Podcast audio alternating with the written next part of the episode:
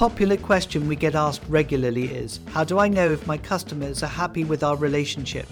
There's probably no better way to identify how to build better relationships with your clients than by using our Mindset Survey tool.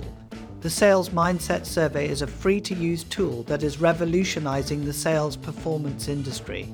This survey utilizes competing questions and the user's perceptions of themselves to identify just how well they truly perform. Are you manipulative or authentic, supplier or client centric, complacent or proactively creative, overtly arrogant, or tactfully audacious? There is no right or wrong, and the survey will only be helpful as you are honest. But then why did you go one step further?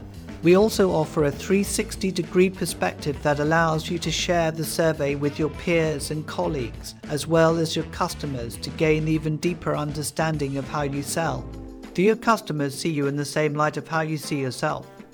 Becoming a better salesperson has never been an easy task, but the journey can be made much quicker and more effective with the right tools.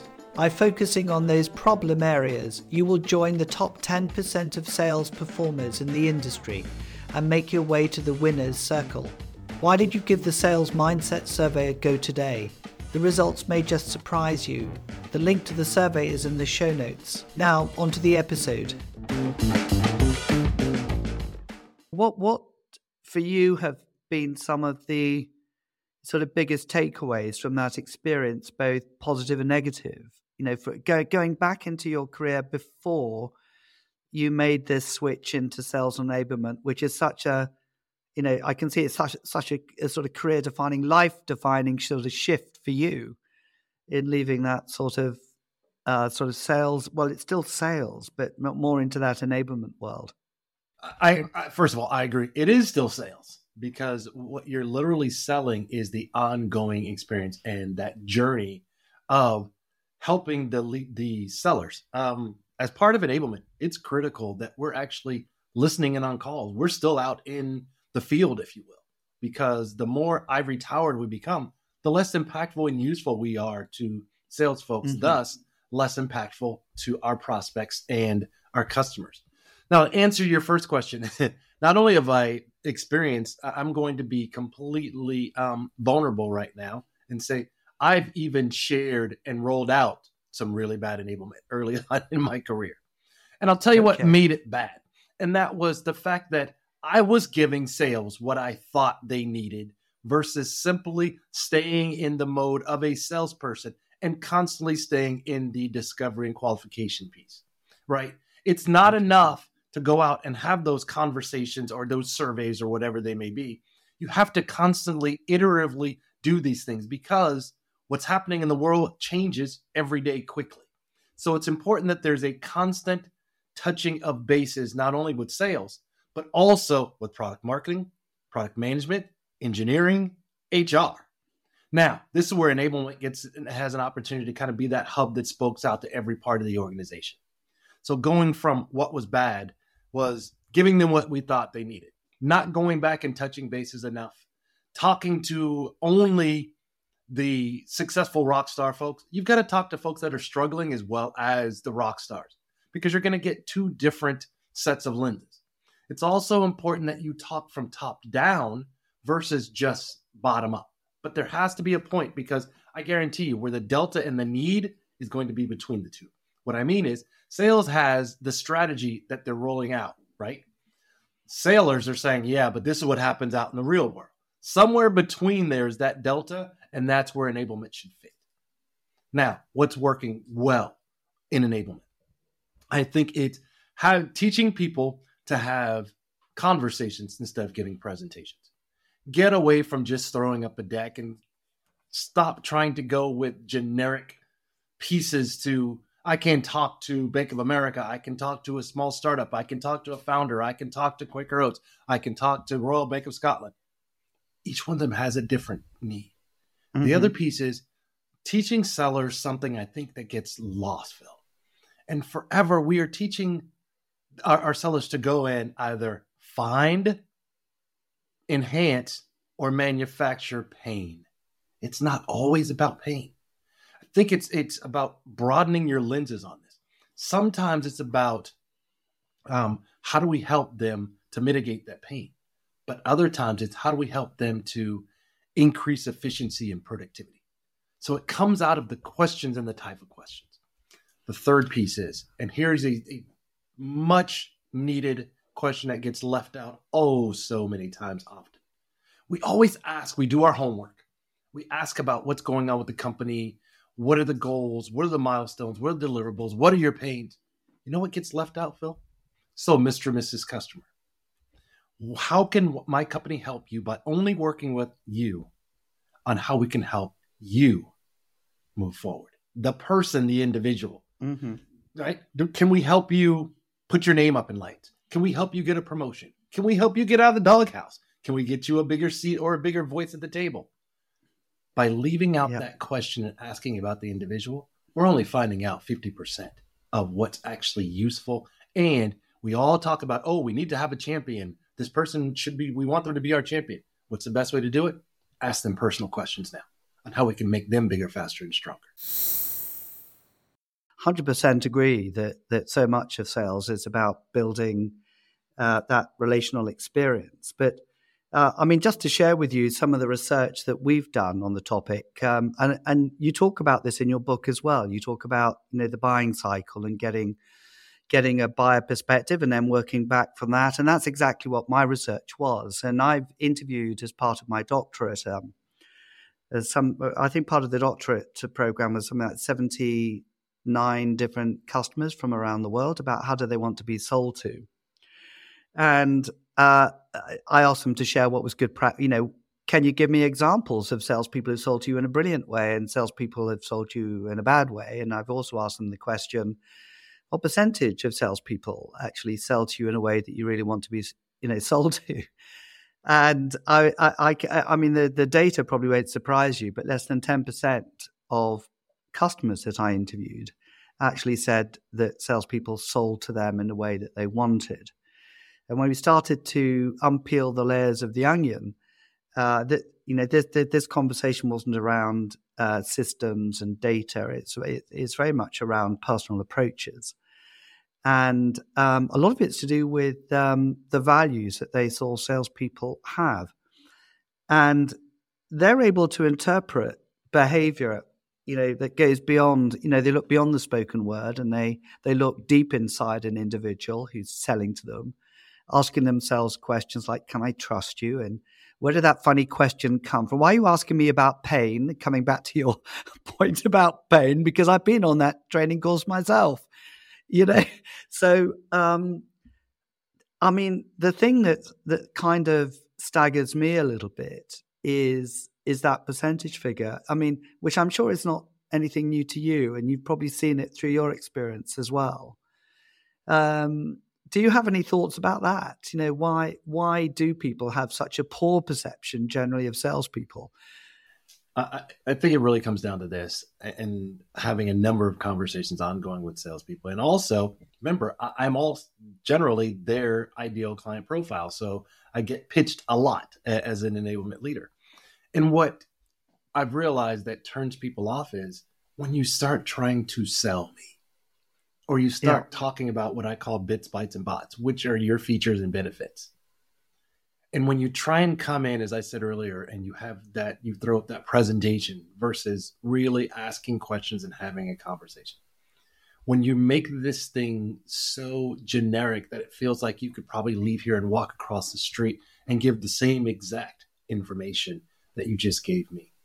And, I, and I'm starting to realize the reason is because, and, and not just learning, but let's confirm um, relationships are the backbone of success. And that is really about helping. It's not about selling. I know it's called sales, but there, I believe there's never been a time where um, leading with humanity and EQ has meant more than it does today especially what we're starting to come out of the last few years with COVID. Mm-hmm. If that thing has taught any of us anything, it's taught us two things. One, get comfortable with being uncomfortable because your mm-hmm. life can shift in a heartbeat. And the second piece is EQ and a man, in, excuse me, EQ and humanity is really what moves the needle but I'm going to put a, one above all of that. And you said it earlier, and that is understand the buyer's journey 1st mm-hmm. second, and third. Because you need to understand who buys. Do they have buying seasons? Do they have buying cycles? Do they have buying committees? And the person you're working with, is this an influencer or is this a decision maker? And you treat them both equally. And that's where people change. If you're not a decision maker, I'm just going to kind of hush you aside. No, no, no, no. Um, if I've learned anything from my, my travels internationally, and that is not always does the biggest voice and vote sit at the head of the table. Phil, do you think um, well there's two parts to this question. What what is the difference between change and transformation? Um, but I just wanted to add, based on this conversation, is can commission and bonus structures drive transformation for organizations? Okay. Um, well, I think Greg is going to be very familiar with probably what my answer is to the first question about the difference between uh, change and transformation, because we we we cover this topic in so much detail um, on the masters programs that we run. Um, and we we often refer to the analogy of the of the caterpillar and the butterfly, you know, and uh, um, you know, change is not building a faster caterpillar. You know, change is a caterpillar transforming into a into a butterfly, and it's something that's sustainable and it's something that cannot be uh, changed back. You know, so so really, you're talking about a sort of fundamental change of typically values and belief systems. And I think a, a lot of people talk about transformation, you know, and I think it's possibly an overused word. Um, I think a lot of people talk about transformation in the context of faster change or quicker change, and and that indeed might be the right word, you know, um, uh, to be used. But they use the word transformative. Um, we we as a you know as as an organization only use this word in the context of um, a very deep rooted um, change of values and, and belief systems.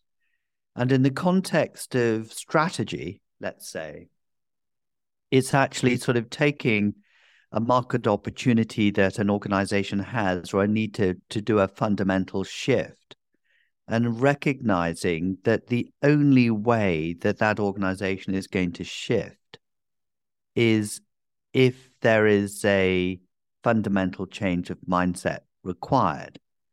It's not a better CRM process. It's not different uh, kind of sales structures, but it's it's a different way of thinking about how the business needs to be run and what's going to drive the business forward.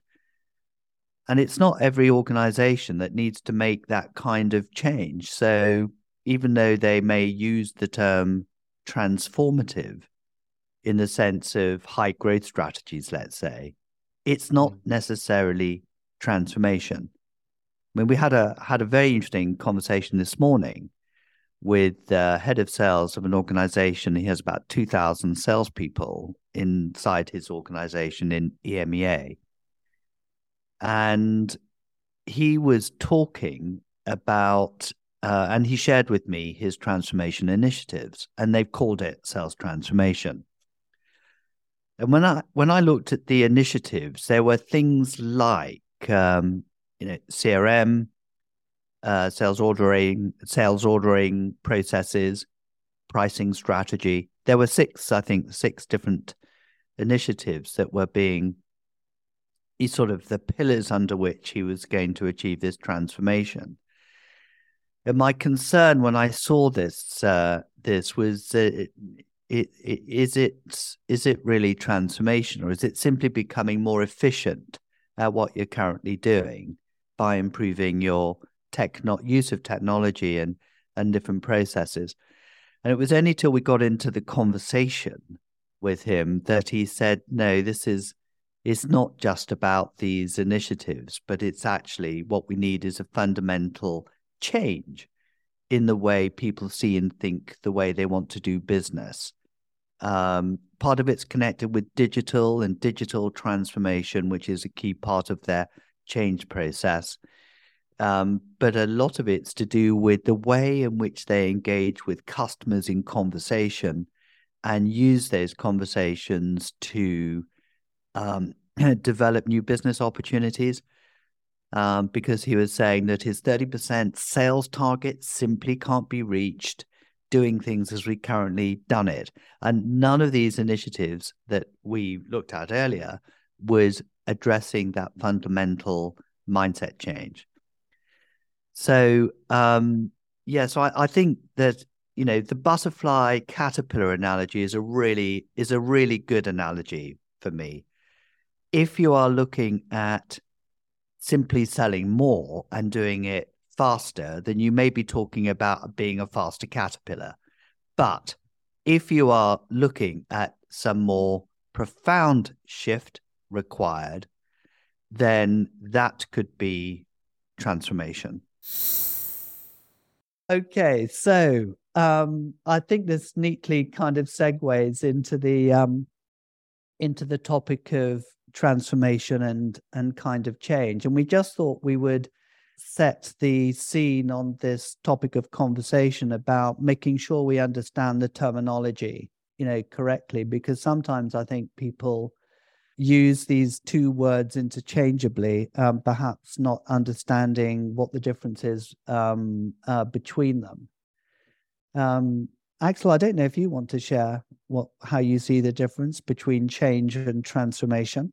This I would love to. I just delivered um, last week an interesting uh, session on future um, way of leading to India, and when I asked them what's the difference between change and transformation, most of them came with an intention. They saw transformation as a positive change with an intentionality, which was more positive than change, which surprised me. I mean, we spend a lot of time in the master to investigate transformation. For me, the difference is um, a difference of nature, right? The change can be done and undone, right? You can move on on a diet and then you can take some weight uh, back, right? So that's a change. Uh, transformation is different. Transformation cannot be undone. That's what we call a second level change. So when you go into a transformation, there is no way back. It's a very deep rooted change, something that usually impacts your belief systems, your mindset. It's not, you know, when you know that the, the, the, earth is round, then it's round. you cannot come back and say now it's flat, even though some people might question, but uh, usually that's how it is. So transformation cannot be undone. Now we can talk about level of magnitude, but I don't think that's the most important.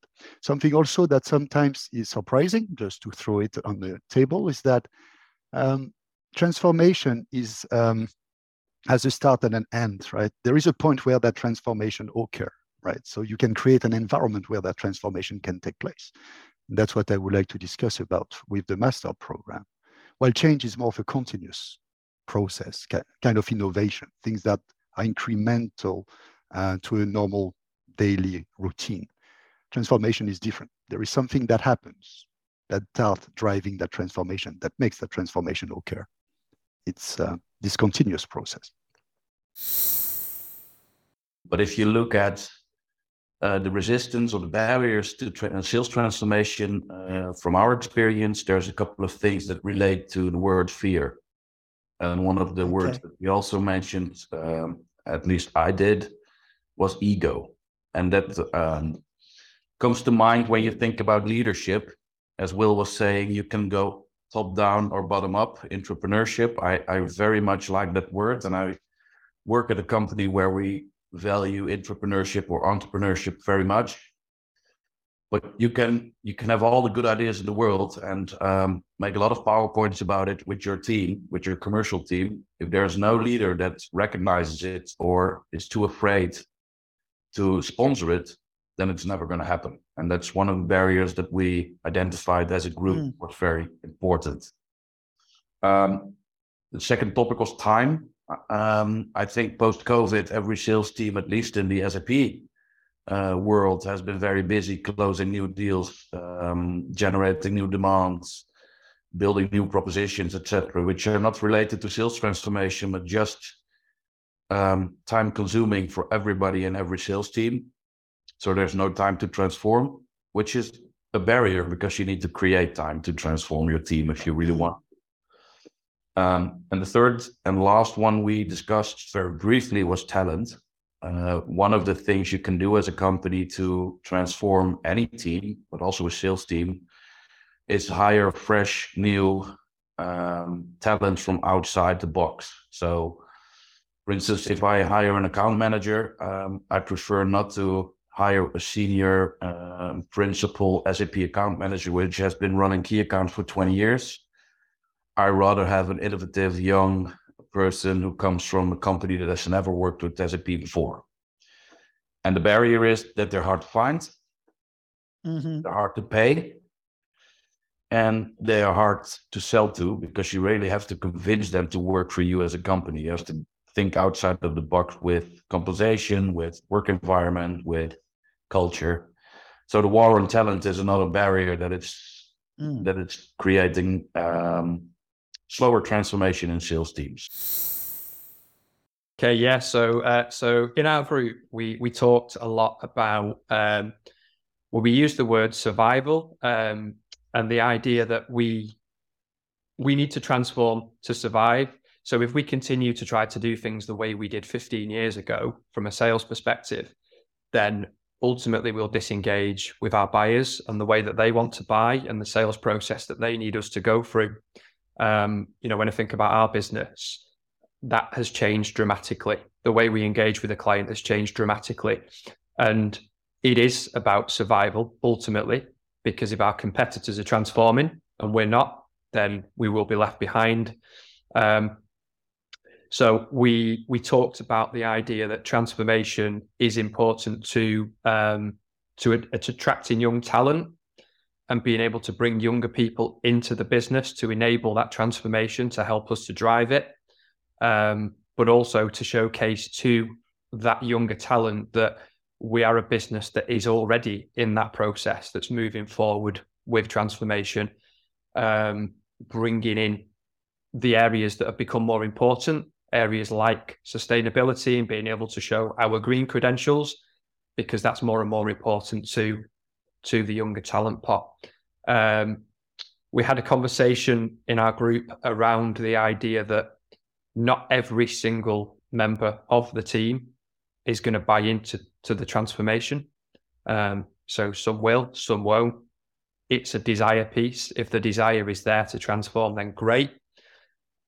But ultimately, it is possible to use the experienced team so the team that have perhaps done things the old way, but done it successfully and continue to do it successfully, but also for them to work in tandem and, and, and, and to assist the development of the those that do want to go on the journey that want to transform. So certainly in our business, we can almost divide that in in, in two. We, we have got a great established team um, of account managers that work with um, you know, that work through a certain process. Um, it's probably fair to say that that you know, in hundred percent of the cases, that maybe that desire to transform isn't isn't there, but we can still harness the power of those individuals um, by enabling them to work with the um, the new talent and the the individuals that have have got that desire to to learn new methods and to engage with clients in in new ways. Um, so transformation is is absolutely key. Trying to tap into every single individual that wants to go on the journey, but timings are different. You know, some people are happy and ready to transform almost overnight, and some people just need a little bit more care and, and need taking along that journey over um, over a slightly longer period. But ultimately, the key to it is that it's what our clients need us to do. Um, it's what they're looking for now in that sales process. I think it's fairly widely spoken about that a client or a customer or a prospect can now find out an awful lot of stuff online. They can do their own research, they can do the homework, they can probably know a lot about your product or your service, without the involvement of an account manager or a salesperson. So the transformation piece is understanding where do we bring that value? And those were kind of some of the things we spoke about in our room. I just want to come back to the management angle to begin with, because I think so many of these issues are not just with the mindset of the selling organization, but the mindset of the manager. And we have got examples of some of our students who have inherited poor performing sales teams selling in a market which is tough and where the performance across all of the salespeople have not only exceeded target, but exceeded target by a percentage that enables those salespeople to go to winner's circle. This has been achieved, and this may be part of the answer that we could talk about in terms of this proof of concept. This has been achieved by a sales leader who has an absolute passion about the way that they want to be recognized as a leader. So they want to be recognized as a leader, not just by getting one person in the team hitting the sales targets to achieve his overall team target, but every single person in the team doing the same. So they do not regard themselves as a great leader unless all the people cross the line. And hopefully, some of those people crossing the line extraordinarily well. So I think a lot of it starts with the vision of the sales leader. And then I think it's linked to a topic that I know, Ian, that you're really passionate about, which is coaching. And it's actually looking at how it's having a frame of mind and a mindset driven around recognizing people's potential and then having a powerful coaching concept methodology in order to coach the individuals through all of the different activities needed to maximize sales performance. So, this combination of a personal vision coupled with coaching support and ability are two incredibly important factors at a management level. And then I think you mentioned Ian, the research that we've done around selling mindsets, we've seen some extraordinary improvements in performance by salespeople adopting the four winning mindsets as we've defined it. And over a period of time, depending on the sales cycle of the client producing extraordinary performance, whether it's in a quarter or whether it's over a two year period. Yes, I mean, we would obviously recommend a culture in a sales organization that's built around the four differentiating mindsets of authenticity, client centricity, proactive creativity, and tactful audacity, coupled with a manager who has a vision to really want every single person in the team to perform well with exceptional coaching skills. I think that combination is an ideal combination to maximize performance and hopefully increase the stats in favor of 100% of salespeople meeting quota. Mm. So, yes, we have got evidence, we have got published case studies to that effect. It's interesting when things aren't going well, you said you tend to go down to the sort of, you know, what's the root cause of, you know, why is it that we're not actually hitting targets. And so, in the absence of results, you can't look at results. You simply got to look at, well, what is the team doing?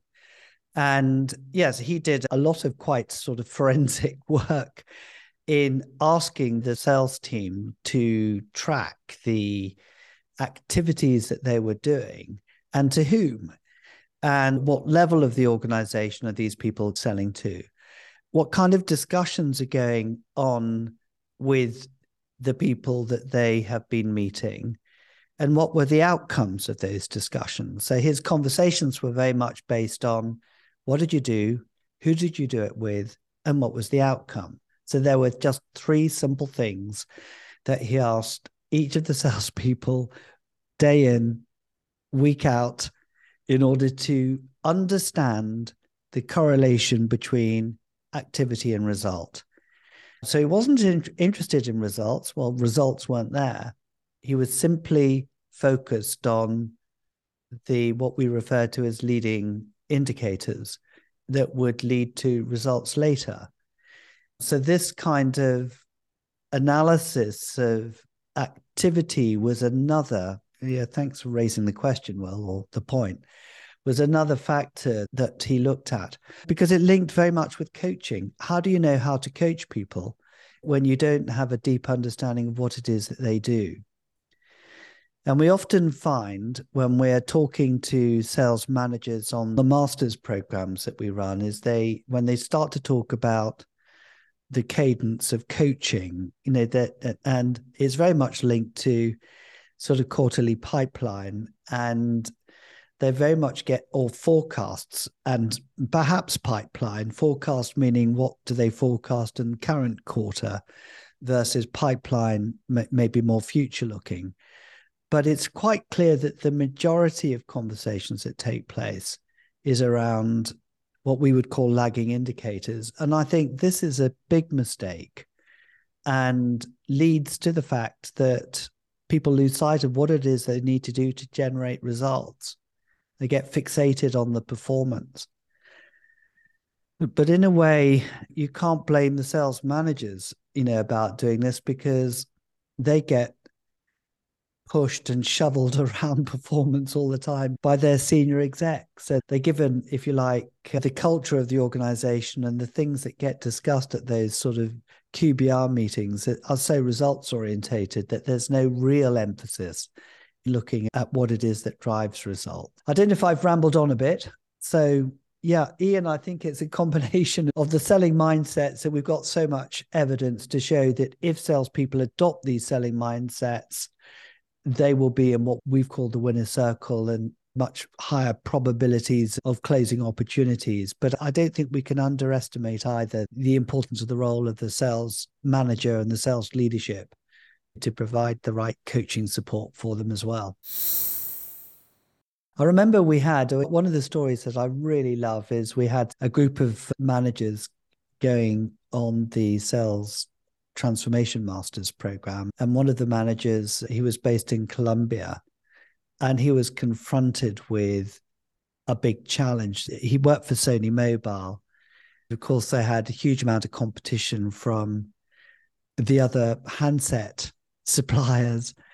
And the regulators in Colombia were trying to block the sale of smartphones because they felt that economically it wasn't good for the country.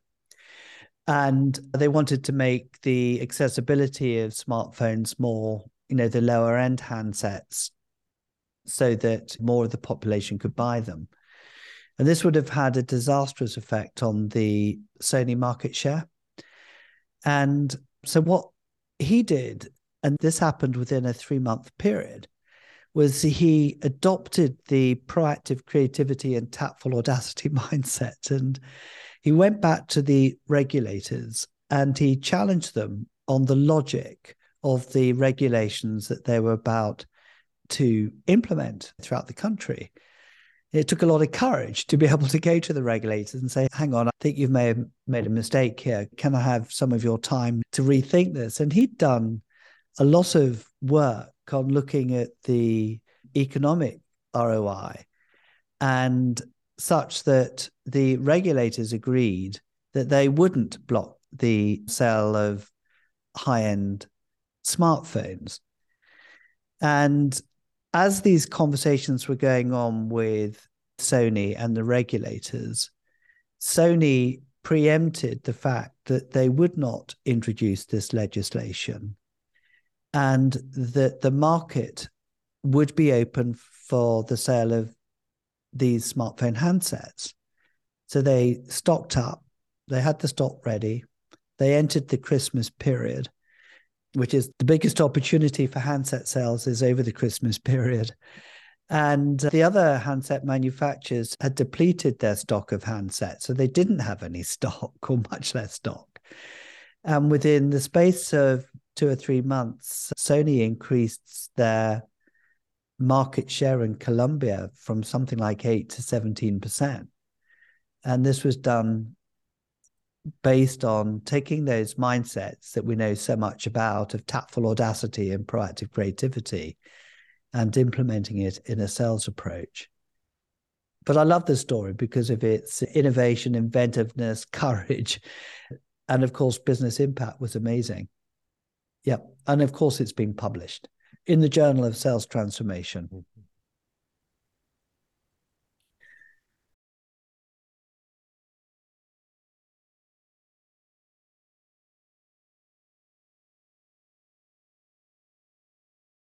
Now, I kind of want to talk about well, how as salespeople can we manage anxiety? I know it's really important from a from a leadership point of view, and I, we've we've discussed that that the environment, the culture has to be right, and um, but for individuals working in sales, what can we do? What what are we in control of that can help manage um, those occasions where you might be feeling anxious? And do you have any experience, Luke, on this that you'd want to share with us?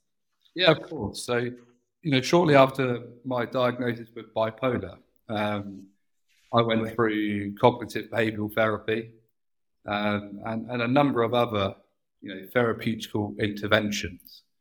And the one thing I learned is is the importance of communication. And I'll hone in on this because, on one hand, we have talked about the importance of positive leadership, but it's very important for the individual to communicate how they're feeling um, as best as they can. You know, I'll give, give some examples of that. Um, if you're experiencing anxiety, let's say on a on a daily basis, when have you communicated that to your manager? Have you taken the opportunity to share that with them? You know, so you know, as you know, well, you, are you're my you're my line manager. Um, I'm sure you, you you you could testify to to the fact that, that, that I'm quite transparent about uh, my mental health um, and also being quite comfortable to raise the alarm if, if, there's ever any need for it. You know, give a good example. I was going through a tough time a couple of months ago, uh, experiencing, well, I'd say moderate depression. And I was finding it quite hard to, to function at work. Um, and I was a bit concerned about some face to face interactions that I had coming up. So I had some some customer visits booked, and I, I, I wasn't sure how, how, they were going to go. So I, I, I remember sort of calling you up saying, you know, I'm struggling to even wake up in the morning. Um, I, have got a, a, real lack of interest in work at the moment. Um, what can we do about it? the result of that conversation was that you said, are you, happy to visit that client on, the, next Tuesday? And I said, well, yeah, it would do me good. It would do me good to get out of the house, get on the road in the car, go and see that customer. But you were able to, well, you basically told me not to do much work for two days, is what you did. And that for me was only possible by me talking about how I was feeling. Yeah. So yeah, of course, I commend your management. By the way, that was, that was a good, yeah, great. That was that was a great move. Thanks, mate. But, but and the but isn't a but against you. The but is you or any manager would not have been able to make that intervention if your reportee, aka me, hadn't said how they were feeling.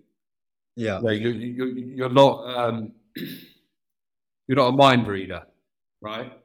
So this is why I think there's a lot of onus on the individual being transparent about how they're feeling, um, because otherwise you don't give you, you don't give your line manager or your organisation the opportunity to to put things in place to help you.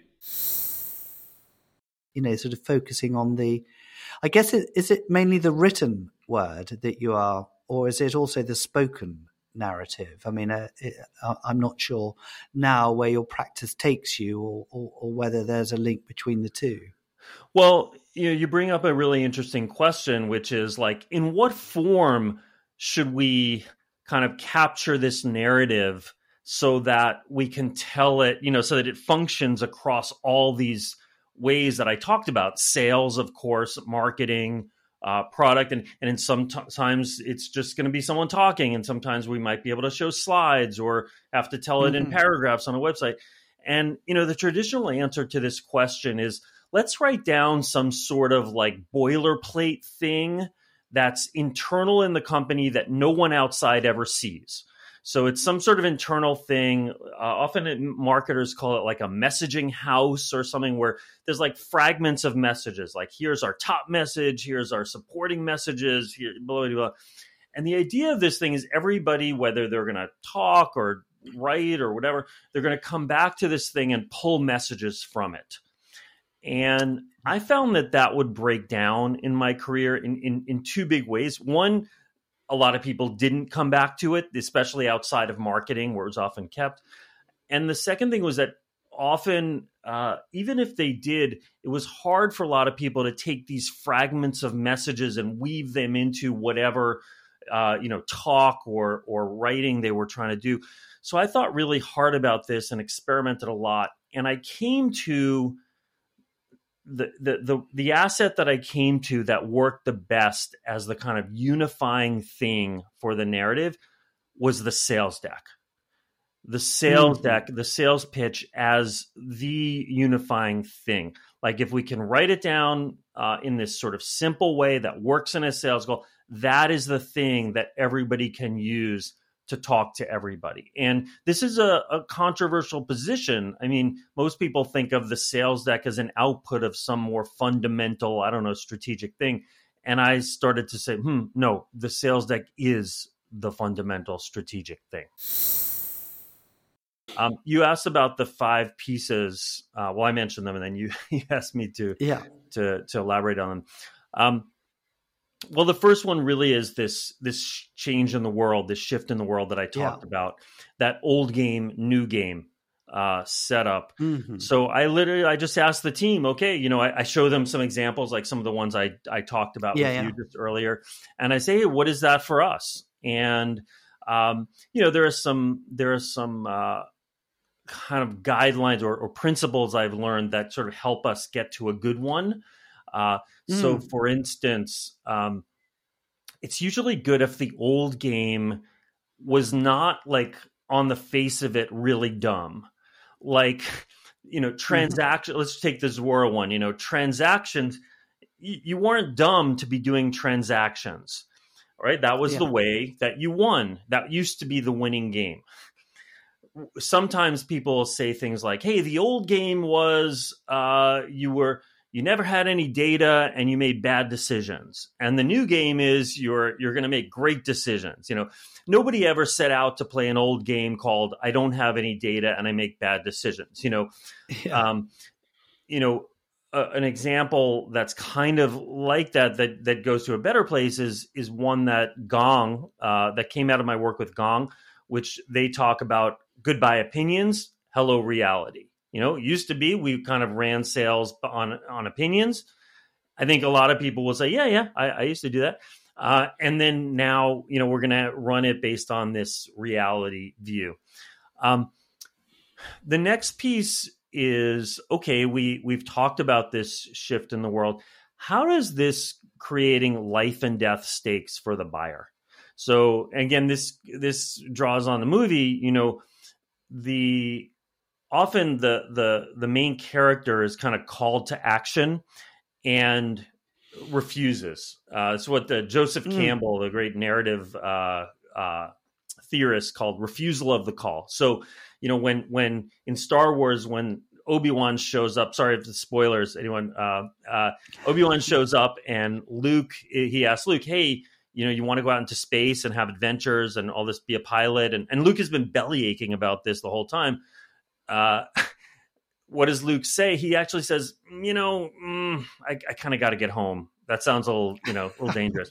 so, what makes Luke go? Oh, it's when the Empire, you know, kills his aunt and uncle, and now it's kind of implied they're kind of coming for him or, or for his droids, and so the stakes are now life and death for him. Mm-hmm.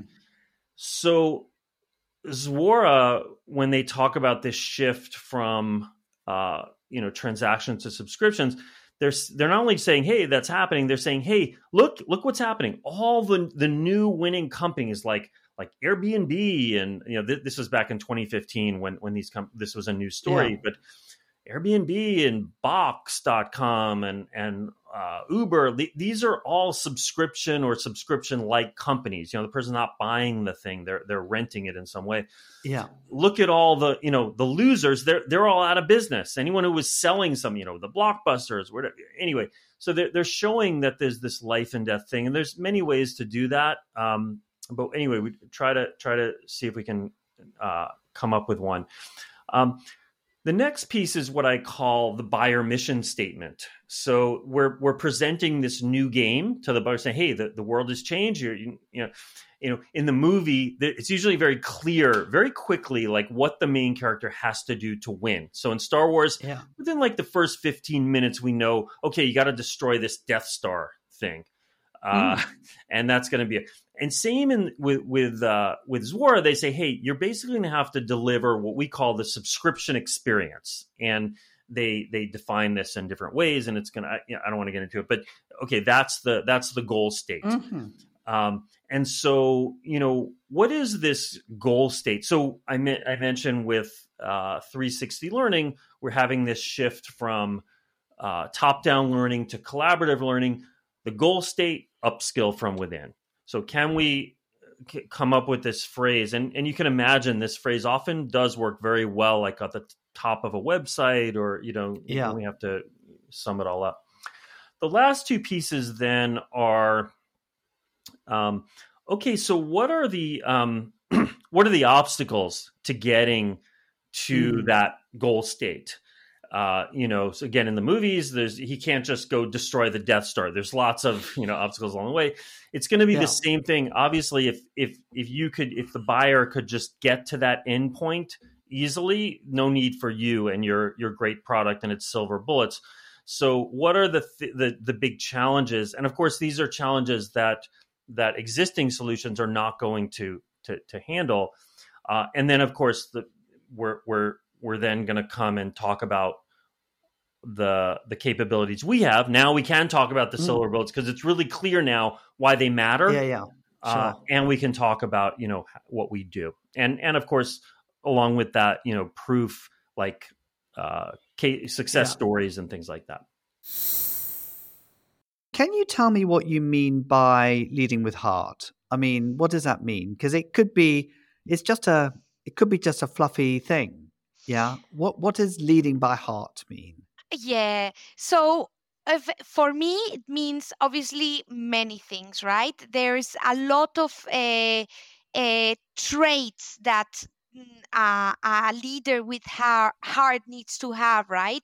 Which is yeah. uh, being authentic, uh, being uh, straightforward, knowing how to give feedback, and so on and so on. So there are a lot of characteristics of a leadership okay. with heart but for me the the most important part is caring about the person you have in front of you and seeing them as a person not right. as a numbers in your P&L and I genuinely believe that if you look at the person as a human with skills, ability, things they do amazing, things they maybe don't do that good, mm-hmm. then you can set up a team of people where everyone can shine where they are the best.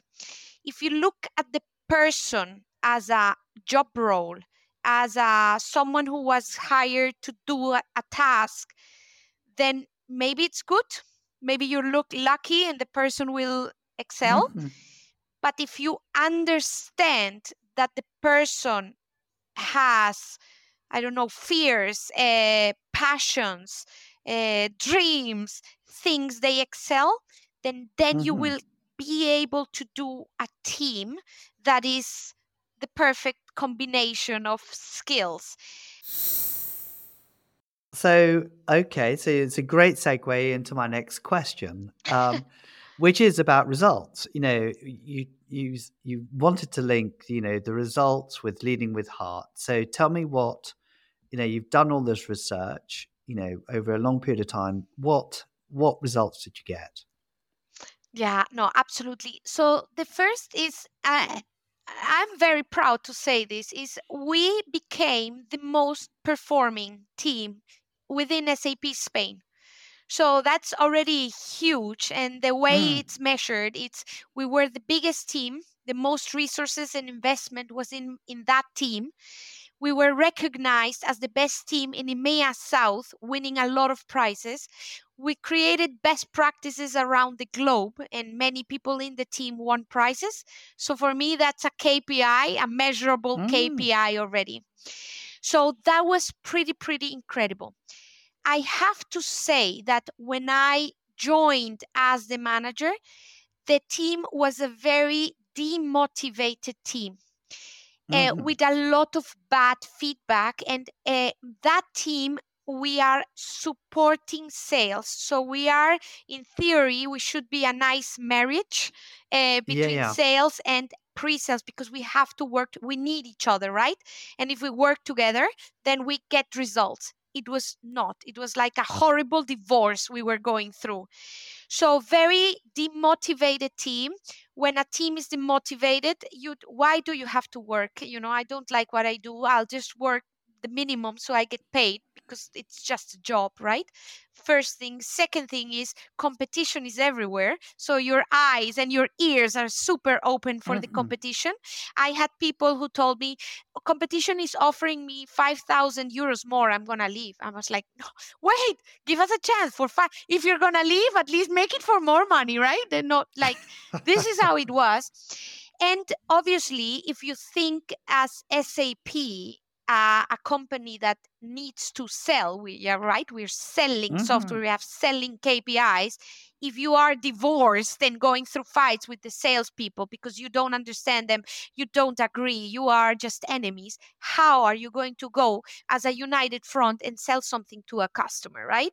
Correct so yeah. this is the first thing we needed to fix. It is how do you motivate them? So they feel like their job is more than oh, just is a job because I need to eat and give food to my children to mm-hmm. my God, there's something in it. I love this. Uh, it's Monday and I love what mm-hmm. I'm doing.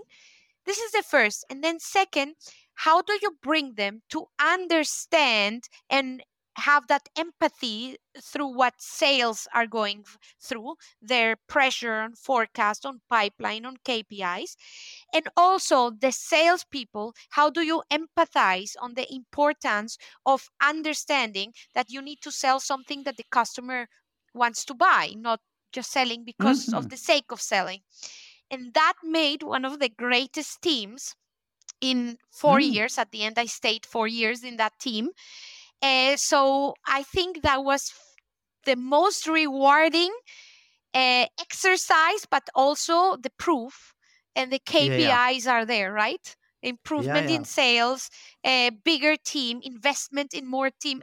Nobody left. Everyone is there. Uh, people promoted. Absolutely. So I think we've spoke, we've now spoken about some of the context. So it would be interesting, perhaps, if you could define what is a community of practice. Yeah, and I think maybe we should have started with that question because so far people might be thinking, well, what, what on earth is it? So, a co- community of practice was a term that a chap called Etienne Wenger uh, came up with through his research with a lady called Jean Lave. Uh, can never pronounce these academic surnames, but in the 90s, it was essentially trying to, they were exploring how people learn and then how people can make implicit knowledge explicit. And then what is, what is the meaning behind it? Uh, what does that give other people? But in a nutshell, a A community of practice is a group of people who share a common interest or profession and come together to learn, collaborate, and share knowledge and experiences. And it's a way to foster ongoing learning and development and pr- promotes collaboration and build a supported network. So that, that's it in a nutshell. It's I a meaty subject. It, well, it is. And I, I think that, um, must admit, when you talk about communities of practice, you've got communities and practice. Those are the two key words, aren't yeah. they? So the practice element is about the learning and the community is about the people that would engage in the learning. Yeah, um, the whole notion and what makes a community of practice work is the participatory nature of it. Okay, so without people communicating, you're not going to have a community of practice. It will have a label, perhaps, but it won't exist because it's not being participated within. So, communities, just like any business or like any function, it requires that social network to um, uh, the social construct whereby people want to participate in that and to share things with that. And it can, like the definition suggests, it can be, and you can look at it in through different lenses. It can be at an organizational level. It could be at a team's level. It could just be how how you operate across different functions within an organization. So there might be really small community or practices where there's only two or three people in an organization, but you share the same passion. And that results in you communicating with one another because you share that passion. So, yeah, you can look at a community of practice through different lenses. Yes, I think I might. It's not really a curveball question, but it's a connection between the community of practice sharing knowledge and social capital. Yeah, so I came across this TED talk, which is all about performance, actually. But the beginning of the TED talk talked about this bit of research that was conducted by William Muir of Purdue University. It was published in 2015. And it was based on an experiment with chickens. Yeah. and what he did was he segregated chickens based on the number of eggs that they produced. So you could say in the sales world, you could segregate your salespeople according to the amount of sales results they produced. And he grouped average egg laying chickens together and he put the prolific egg laying chickens together in what he called a super chicken group. And he kept these chickens in their separate groups for two generations. And he found that the average chickens were doing just fine and they were being quite productive and producing eggs. But in the super chickens group, they found that only three survived and that the group had pecked each other to death in the super group. Right. And the interesting conclusions from this was the connection between high performers and normal performers. And basically, was saying that the social connectedness that you had in the average group of chickens ended up producing much better results than the super performers were doing.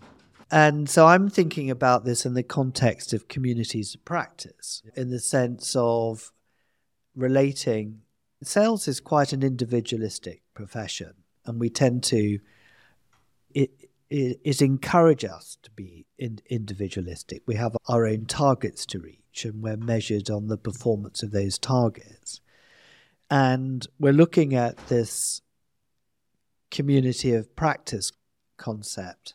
And I suppose it's more a question, or it's a, a sort of thing for us to talk about, is that if we were to look at sales teams as being a community of practice, yeah. does the way in which you share information, the way in which you learn, the way in which you have a shared purpose, could that supersede the need to reward salespeople based on performance, for example? Would you get more out of a community of practitioners, salespeople in sales teams, by focusing on all of the positive aspects of communities of practice that you've identified yeah. rather than encouraging individualistic kind of behavior that could be driven by sales targets and the culture of fear, yeah. which a lot of sales managers practice. Yeah. Yeah. So I'm just thinking that there could be some connections between these two trains of thought.